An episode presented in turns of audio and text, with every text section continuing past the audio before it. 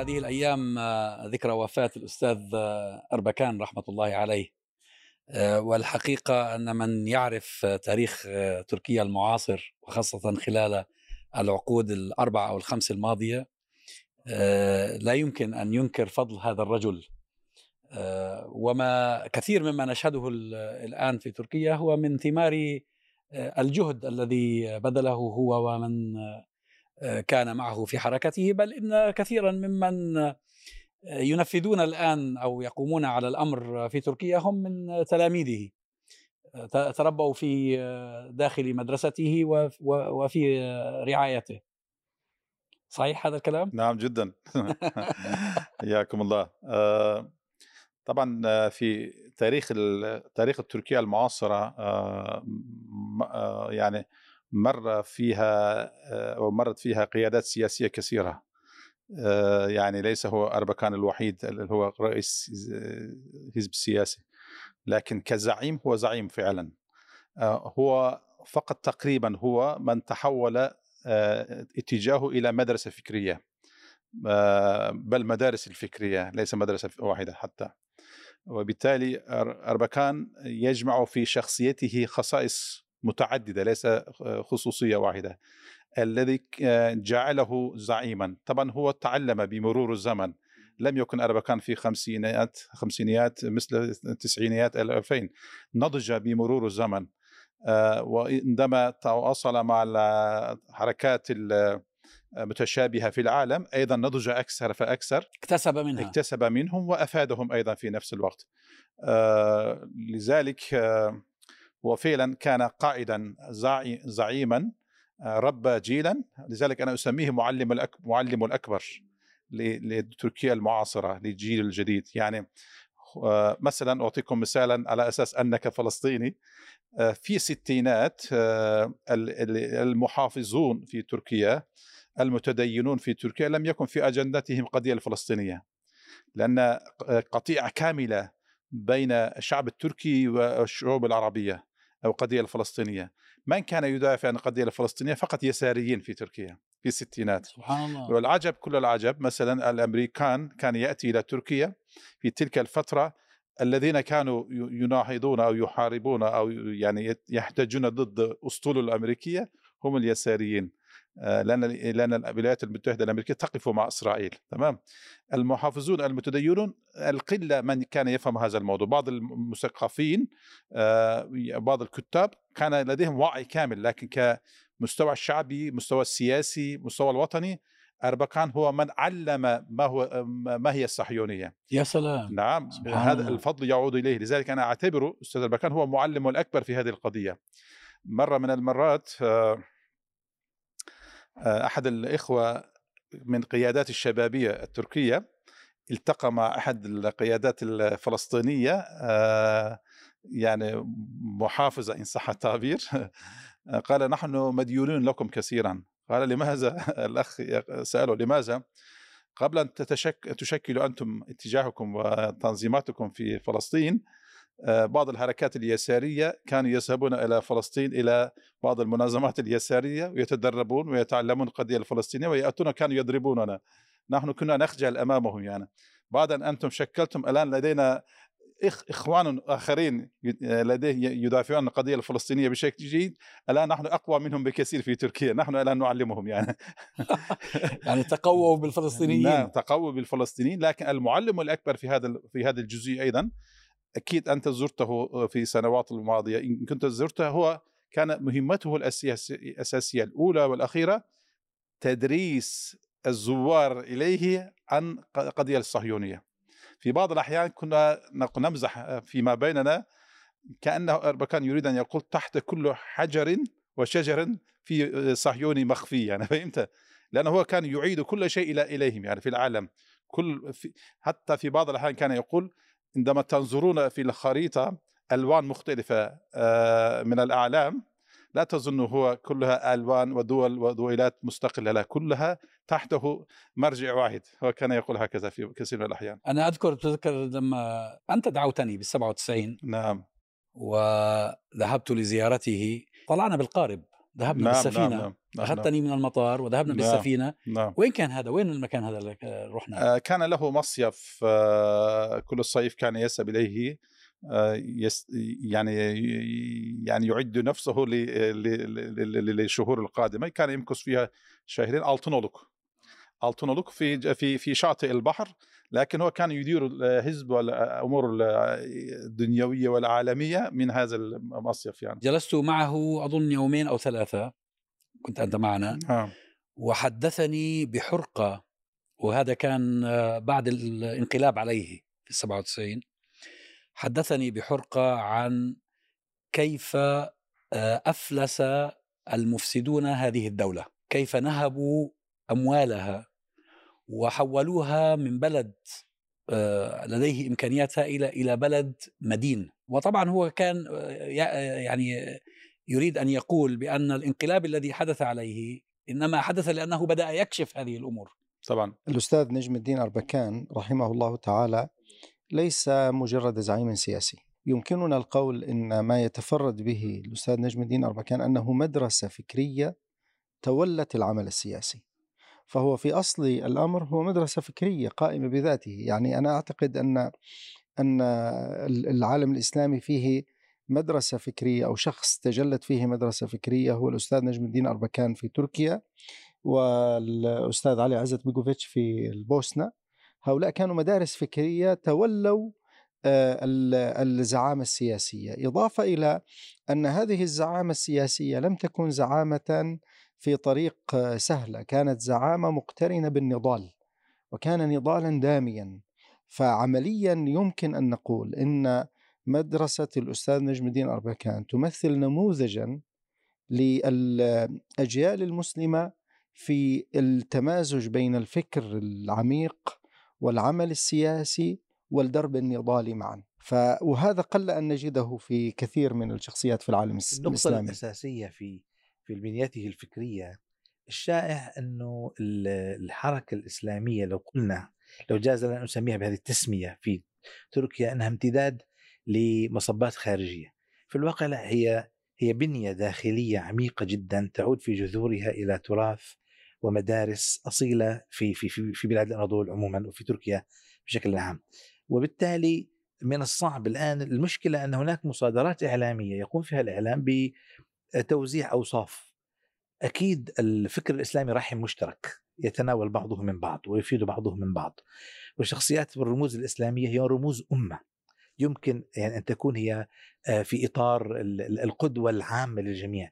لكن في خصيصة تماما. الأمر قيل عن الجزائر، أن الجزائر هي امتداد للمدرسة التي درست في جامعة قسنطينة، جامعة الأمير عبد القادر، قدم الشيخ الغزالي، قدم البوطي، قدم القرضاوي، وشكل لا في الواقع هو عمق جزائري صرف أفاد من الآخرين تماما كأربكان. هو عمق تركي صرف حقيقي يعود إلى تاريخ الأمة الإسلامية التي امتدت قرونا طويلة في هذه الرقعة الجغرافية. فمنطقي أن تتفجر بين الحين والآخر من هذه المنابع مثل هذه الإشراقات. هل يمكن أن نقول أن الأستاذ أربكان رحمه الله هو أول إسلامي يصل إلى السلطة ويمارس الحكم؟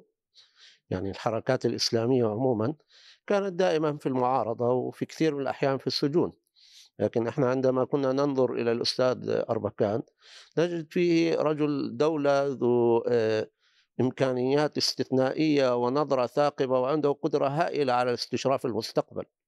ونستطيع أن يعني نزعم بكل راحة بأنه كان له إسهام كبير في تركيا التي نراها اليوم. هل نستطيع أن نقول أنه هو الحالة الأولى من هذا النوع؟ أولا ربما يجب أن نطرح سؤالا للمشاهد، إذا بعد إذنك أستاذ، لماذا اليوم نحن نناقش أربكان أصلا؟ يعني لأن أربكان هو قدرا أسقطت حكومته في هذا الشهر أيضا، وتوفيت في هذا الشهر. وقدرا من كان سبب له مشكلة كبيرة في إسقاط حكمه مات في 28 شباط. سبحان الله. تتصور؟ قدرا من كان يريد أن يسقط. مين هذا؟ قائد الجيش؟ لا لا لا هذا موضوع آخر لابد أن إذا تسمحون لي قليلا. يعني ليس صحيح 100% أن الجيش التركي هو الذي أسقط حكومة أربكان. هذا موضوع يجب أحتاج للتوضيح. هذا الشائع عند الناس. هذا الشائع أنا أحاول أن أوضح. يعني الذين أسقطوا، أنت قلت في البداية كلام مهم جدا، هناك مفسدين أفسدوا واغتصبوا أموال الشعب واختلسوا أموال الشعب، هذا صحيح.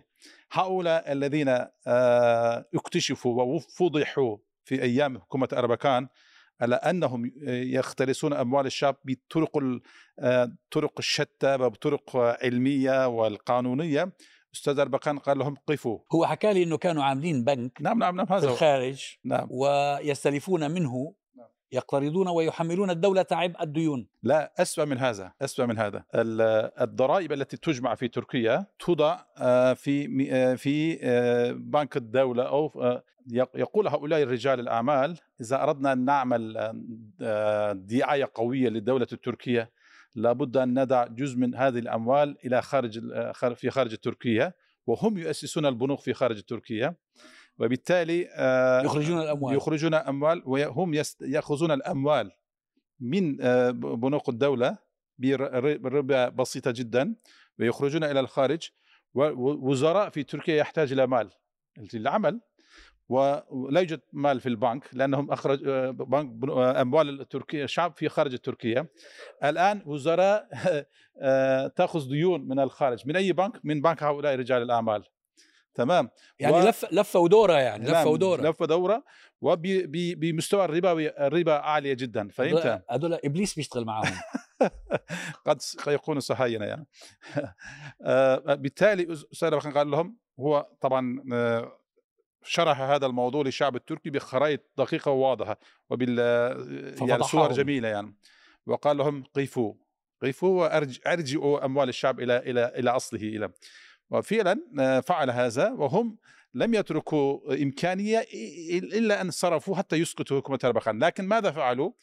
طبعا رجل الأعمال لا يستطيع أن يسقط الحكومة، تعاونوا مع بعض الشخصيات العسكرية المتقاعدة الذين على المعاش، وهم يعملون في شركاتهم، الشخصيات العسكرية المتقاعدة الذين توظفوا في شركاتهم وهم لديهم صلة مع الجيش، لديهم نفوذ، يعني لديهم نفوذ لأنهم قيادة سابقة، يعيش على راتب معاش، وبهذه الطريقة. لذلك المسؤول الأول في إسقاط حكومة أربكان هم رجال الأعمال الرأسماليين في تلك الفترة، لكن ذراعهم كان الجيش. هم استخدموا الجيش، لذلك نحن المسؤول الأول في هذا الموضوع. ماذا فعلوا؟ طبعا لا يستطيع حتى الجيش لم يسقط الحكومة مباشرة. ماذا فعلوا؟ استطاعوا أن يشتروا بعض النواب من حزب الحليف لأربكان. لم يستطيع يفعلوا شيئا لحزب أربكان. عندما سقط الأكثرية في البرلمان بسحب الثقة، طبعا سقطت الحكومة أوتوماتيكيا يعني. أيوة. هو شوف، إجابة على سؤالك اللي تفضلت فيه، أنا أعتقد أن الإجابة نعم غالبا. ليش؟ لأنه الأستاذ أربكان رحمة الله عليه كان نائب رئيس الوزراء في 74، نعم، في وقت مبكر جدا، نعم، لما صارت أزمة قبرص، نعم، أنا أذكر ذلك جيدا، مع أنني في ذلك الوقت كنت لسه أنهي الثانوية العامة، وهو الذي أوعز بدخول القوات التركية لحماية الأتراك القبارصة. في نقطتين بالنسبة لتجربة أربكان.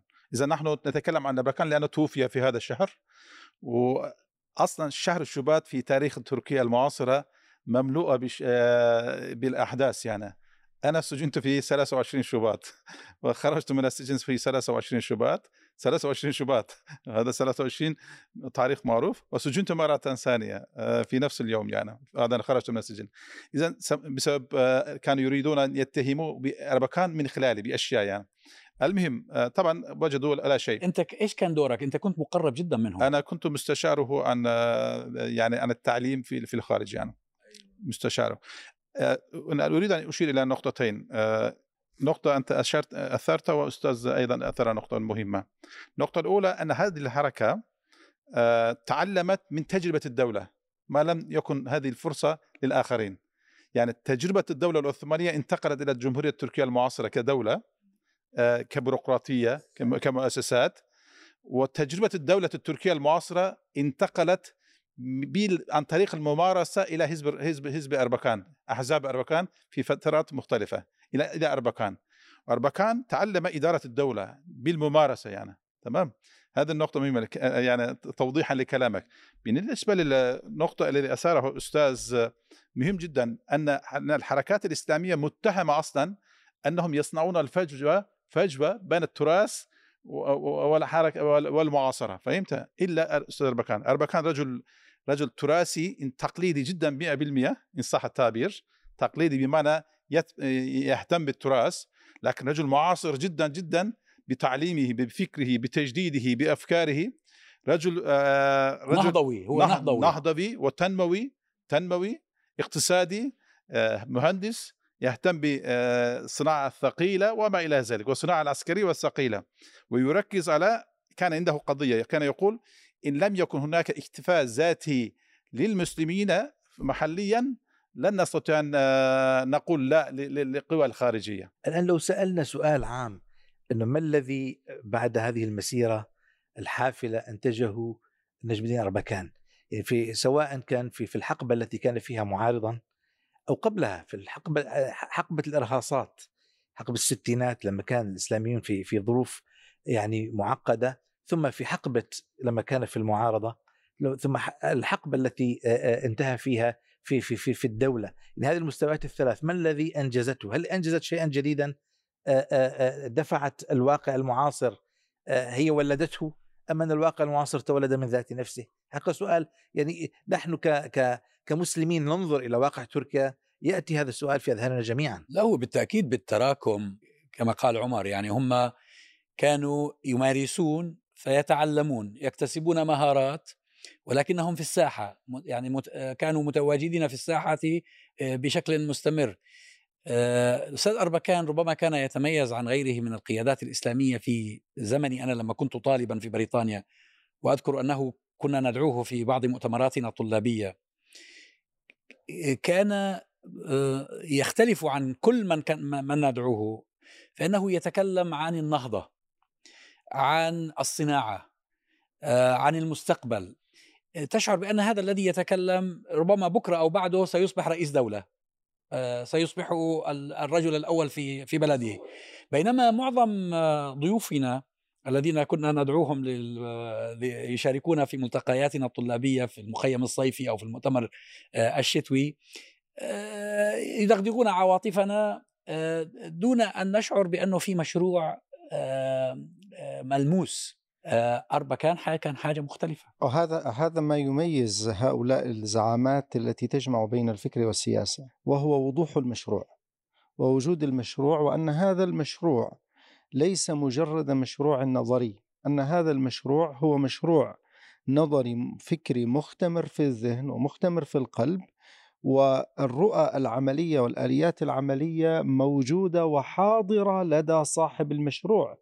لذلك نجد أن كثيرا من الأشياء التي تطبق اليوم في تركيا على مستوى النهضة والصناعة هي في جذورها أفكار طرحها وأطلقها أصلا الأستاذ أربكان. فنحن، وهذا يدلل أن الإنسان إذا بذر، إذا كان صاحب مشروع ورؤية فكرية وبذر بذرة العمل، فليس بالضرورة أن يرى نتاج بذرته. فكثير من الثمار التي تنتج اليوم وكثير من الثمار التي تثمر اليوم هي أفكار بذرها الأستاذ أربكان ولم يرى ثمرتها، ولكنه بإذن الله تبارك وتعالى هذه الثمار تسجل في صحيفته في الآخرة، وأيضا تسجل له. واليوم يعني أصلا الكثير ممن يتحدث عن ثمرات اليوم يتحدث أن هذه أصلا طرحها الأستاذ أربكان. وهذا ما يميز الإنسان أو المدرسة الفكرية التي لديها مشروع فكري واضح وآليات عملية يتم تطبيقها على أرض الواقع. بظن أنه موضوع الأستاذ أربكان لم يقتصر على جهوده الداخلية فقط، السياسة الخارجية كان له دور مميز جدا، وخصوصا على مستوى الأمة الإسلامية، فكان ذو فكر أممي. هو المنظمة التي أنشأها ما زالت موجودة إلى اليوم، صحيح ليست بنفس القدر من الفاعلية التي أرادها، هو بسبب العرب، لكن هي في نفس الوقت العرب هم الذين يفشلونها. هو بيعكس طموح هذا الرجل ورغبته بالتوحد مع السياق الطبيعي والوسط الطبيعي لتركيا وهو العالم الإسلامي. وأظن أنه العداء لأربكان لم يكن فقط داخليا وإنما كان أيضا من الخارج. إذا كان رؤوس الأموال داخل تركيا كان لهم عداوة مع أربكان، فلنا أن نتخيل يعني الدول الغربية والمحيط الخارجي إيش كان. تعرف هذه النقطة بالغة الأهمية، لأنه فعلا الأستاذ أربكان أراد أن يعيد وصل تركيا بمحيطها الإسلامي والعربي اللي هي جزء طبيعي منه، لأنه هو اللي حصل في مقتبل القرن الماضي أنه تركيا قطعت أو صار قطيعة بينها وبين من كانوا في يوم من الأيام من رعاياها. يعني إحنا كلنا كنا من رعايا الدولة العثمانية، فصار عملية بتر وتغريب. وهو كان نظرته على الرغم من محاولات التقرب من أوروبا، لكن كان عنده أظن كان عنده إدراك أن الأوروبيين لن يفتحوا الباب، فالبديل هو التوجه إلى الشرق. هو كان عنده نظرة مستقبلية وارتباط بالتاريخ، لذلك هو كان يركز على الصهيونية كثيرا كما ذكرت لكم. هو يعرف أن الصهيونية قررت في 1897 في بازل كل القرارات التي توصلوا إليه. في ذلك الوقت لم يكن عدد المسلمين كثيرة في أوروبا، بل كان قلة، يعني ربما معدومة، يعني ليس كثيرة. في ذلك الوقت هم قرروا مراحل معينة، مراحل محددة. إذا استطاعوا أن يقنعوا سلطان عبد الحميد فبنعمة، إذا لم يستطيعوا أن يقنعوه يسكتونه، إذا أتى سلطان جديد إذا لم يقنعوه يسكتونه، وبالتالي قد يسكتون الدولة العثمانية ونجحوا في جميع الخطط. طبعا هذه خطة وراءه دول عظمى أخرى يعني.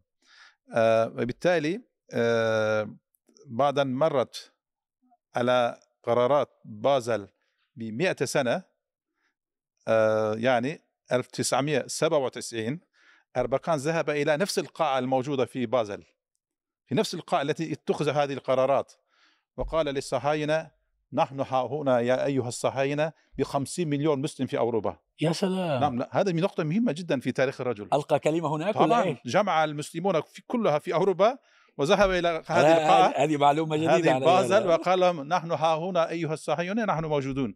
بعد 100 سنة لم تستطيع أن تلغوا لا إسلام ولا المسلمين في أوروبا، فهمت؟ لأنهم كانوا يخططون يلغوا الإسلام أيضا يعني في خططهم، يعني فهمت؟ الارتباط بالهوية. نعم، هذا رجل مرتبط بالتاريخ، لكن في نفس الوقت هو كان يريد أن يصنع المستقبل. تأسيس مجموعة الدول الثمانية وصناعة المستقبل يعني، وهذا يمكن أن ندخل فيها في وقت. المعركة التي تصدى لها الأستاذ أربكان وكانت المعركة الأشرس، وهي المعركة التي أصلا كانت سببا في الإطاحة به، هي معركة الهوية. أن الرجل وجد الداخل التركي أو المجتمع التركي قد تعرض لحالة من قطعه عن علائقه وارتباطاته بالإسلام، والدولة التركية أيضا تم تقطيع أواصرها ومحاولة تحويل وجهتها من العالم الإسلامي إلى العالم الغربي.